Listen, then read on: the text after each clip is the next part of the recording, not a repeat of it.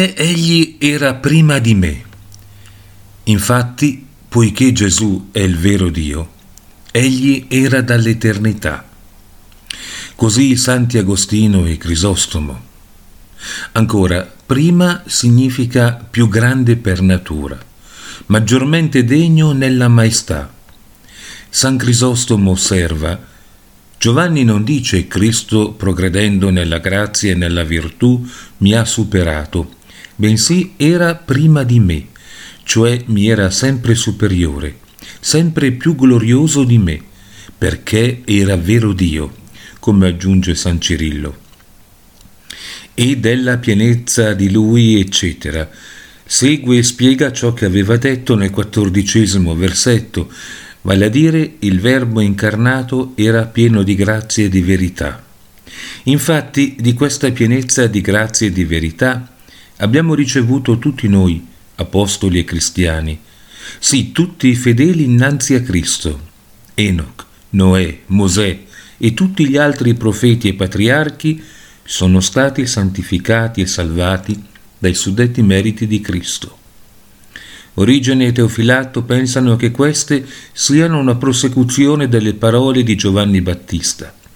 San Crisostomo, San Cirillo e altri invece le considerano più opportunamente parole di San Giovanni Evangelista che confermano le precedenti parole del Battista. Della pienezza di Lui, cioè di colui che più ne è pieno.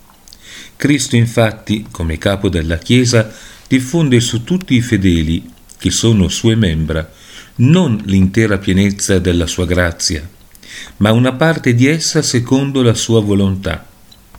I santi, dice Beda, non ricevono la pienezza del suo spirito, ma della sua pienezza ciò che egli dà. Infatti, dalla pienezza del Figlio, dice San Cirillo, come da una fonte perenne, i doni della grazia si riversano su ogni anima che ne sia degna. Questo è ciò che dice l'Apostolo. Ci ha benedetti con ogni benedizione spirituale, celeste in Cristo, cioè per mezzo di Cristo. Egli è infatti la fonte e la radice di ogni bene, dice San Crisostomo. Egli è la vita, egli è la luce, egli è la verità, e non trattiene in sé le ricchezze della sua bontà, ma le distribuisce a tutti e quando le ha distribuite ne rimane pieno. Né vi è in lui alcuna diminuzione di ciò che fornisce agli altri, bensì egli elargisce con sempre maggiore abbondanza le sue ricchezze. Quando le ha distribuite a tutti, resta non di meno in quella medesima perfezione. E grazia per grazia, in greco carin anti caritos, dove anti per è lo stesso che al posto di. Alcuni spiegano anzitutto come segue grazia per grazia, cioè grazia su grazia, oppure tutta la grazia che abbiamo ricevuto da Cristo. Come si potrebbe dire in ebraico cen al cen. Questo richiederebbe in realtà epi al posto di anti in greco. Ioanne Salba tuttavia difende questa interpretazione. Grazia per grazia dice significa grazia copiosa e sovrabbondante. Così nei profeti, colpo su colpo, per un colpo molto energico, e pelle per pelle in Giobbe, cioè pelle su pelle, che significa questi offrirà tutte le greggi e tutti gli armenti in cambio della propria vita. Suarez è dello stesso parere. Grazia per grazia, cioè una seconda grazia invece della prima, una grazia maggiore che si fa ulteriormente grande, vale a dire tutti noi, non solo gli uomini, ma anche gli angeli, abbiamo ricevuto una grazia crescente. Secondo Maldonatus, grazia per grazia, cioè un uomo ha ricevuto una grazia, un altro al posto di ciò un'altra grazia. Questo però non è conforme al significato del greco anti, che designa successione piuttosto che distribuzione. Terzo, Sant'Agostino dice che riceviamo la grazia della vita eterna, cioè la gloria beatifica, in luogo della grazia di questa vita, qui nella speranza e dopo la morte nella realtà. Infatti da un lato la grazia è il seme della gloria, dall'altro la gloria è la consumazione della grazia. Quarto, altri dicono che abbiamo ricevuto da Cristo la legge evangelica in luogo di quella antica.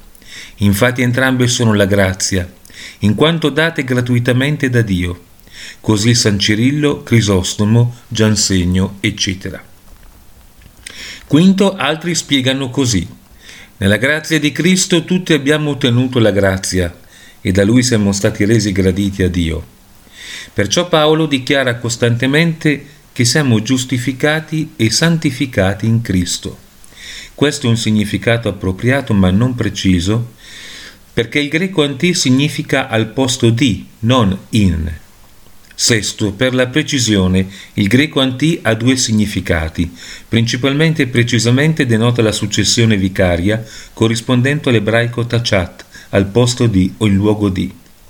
Per la grazia di Cristo noi, per così dire, suoi figli e successori, abbiamo ricevuto una grazia analoga alla sua.